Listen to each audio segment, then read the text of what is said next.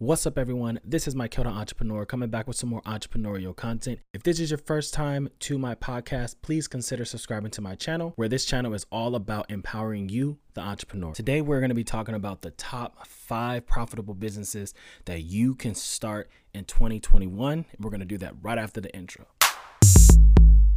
Let's talk.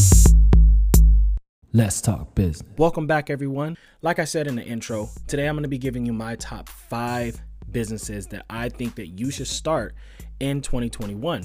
And the biggest thing about these businesses is they're actually profitable. When I sat down to think and do my research on what businesses are actually a good bet or a good risk in this upcoming year, I had to dwindle it down to like the top 10, but I'm going to be breaking this video up into two sections. So I'm going to give you 5 now and then I'm going to be giving you an additional 5 next week.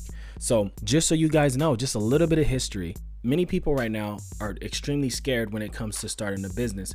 But like I said in many of my other videos, it's not about if you should start a business, it's about what type of business do you want to start. So a lot of the business that we know of today, like HP, Alibaba, Dell, a lot of those businesses were started during a recession or when the market crashed. So th- this is a perfect time for someone to come in and create a market for themselves. There's a lot of different market pains that are out there, there's always going to be consumers. And there's a lot of different things that people are still consuming, people are still purchasing. And if you start the right business, you will be able to position yourself. So if you are a 9 to 5 worker and, you know, you start this business on the side, then you might be able to replace your 9 to 5 in the future because you're going to start building that company or building that business. So the first business that I think you should start that is going to be a drone service. And there's two different types of business models that, that can be built around this whole drone thing. Having a drone and having drone footage is in high demand not only for movies but so there's different stock websites out there that will pay you just like if you're a photographer they'll pay you for your footage um, or you can put it on their website and then if people use your footage because it's good enough then you get licensing. So that's a good way for you to make somewhat passive income uh, to so that your footage continues to make money. So drones are no exception to the rule and the big thing about drones is not everyone has access to a drone. Not everyone has the piloting skills to actually get good footage. So if you start a business that actually number one, you're a pilot or you you get certified to be a pilot and you collect and, and, and shoot all of that footage from the drone, then you can make money doing that. The other business that you can start around drones is servicing. So you service the actual units themselves. There's not a lot of people out there that are doing it. And you don't even need to like be certified. You don't need to go to school for it or anything like that. You literally can just find out about the manufacturers, really study it, really study their products. Um, and if you get really good at it, then you can service other people's drones and you can become a specialist within that market or that manufacturer or different manufacturers. So if someone comes to you with a 500 to a thousand dollar drone, and they need it to be serviced or they need something fixed or a lens or whatever the case may be, if you specialize in a certain manufacturer or a certain type of drone, then you can make a lot of money with that as well. Those are the two different businesses that I think you should look at. So the next business is going to be hand goods. So I have a friend of mine that actually started to, or actually did a logo for them where they were they had beard products. So um, they were actually a hair a hairdresser hairstylist, uh, and she came to me and she said, "Hey, like I'm thinking about uh, creating this product. It's all natural, things like that." So the good thing about this is you can tie it back to a story, uh, or you could tie it back to you know solve a problem. I talk like i said market pain. So there could be something that you dealt with on a first hand whether it be through your kids through yourself through a parent and you came in and you created a product that solved that problem for you.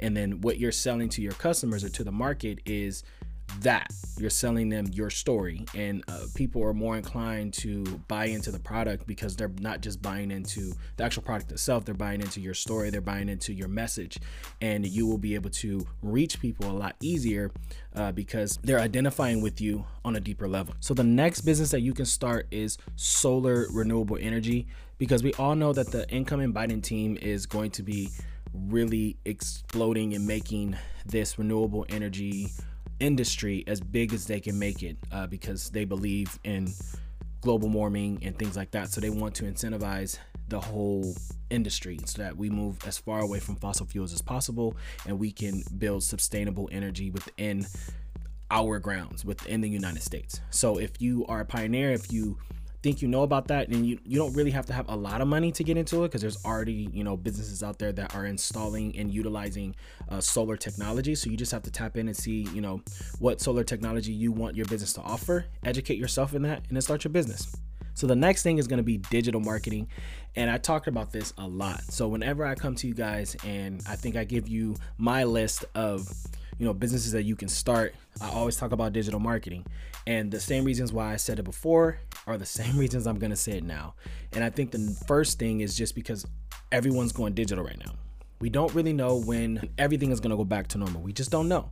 So many people are spending a lot of their time and spending a lot of money through digital you know so they're they're shopping online. I know for me this is the first year and i actually liked it but i was able to buy all of my gifts online and they got shipped directly to me. So a lot of people are doing that too from groceries to now you can do your car and things like that. So the biggest void is businesses no longer have that foot traffic that they would have when they're paying for a storefront or a brick and mortar.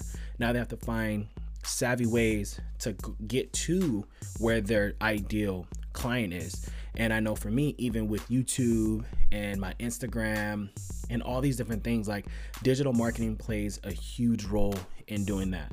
So, if you are a digital marketer, if you are really good at social media, which a lot of people are, especially the younger uh, generation, you know, you know how to navigate and get your message out there. So, if you can package that up, put a business plan behind that, and start a digital marketing let's say agency where you offer those services to a small business let's say like a mom and pop shop and your pricing is good. And the biggest thing about that is if your price is good but you're able to deliver and say hey i can put your ad campaign in front of this size audience that are your potential customer. Like these are your customer. This is your customer profile and i can put it in front of you know this many people. So that's the the best thing about having a digital marketing business or agency because you're able to supply and it's never going to go away. Businesses need advertisement and right now more than ever they need digital marketing. They need to be able to put their business, their branding in front of as many people as they can, especially people that they believe are their potential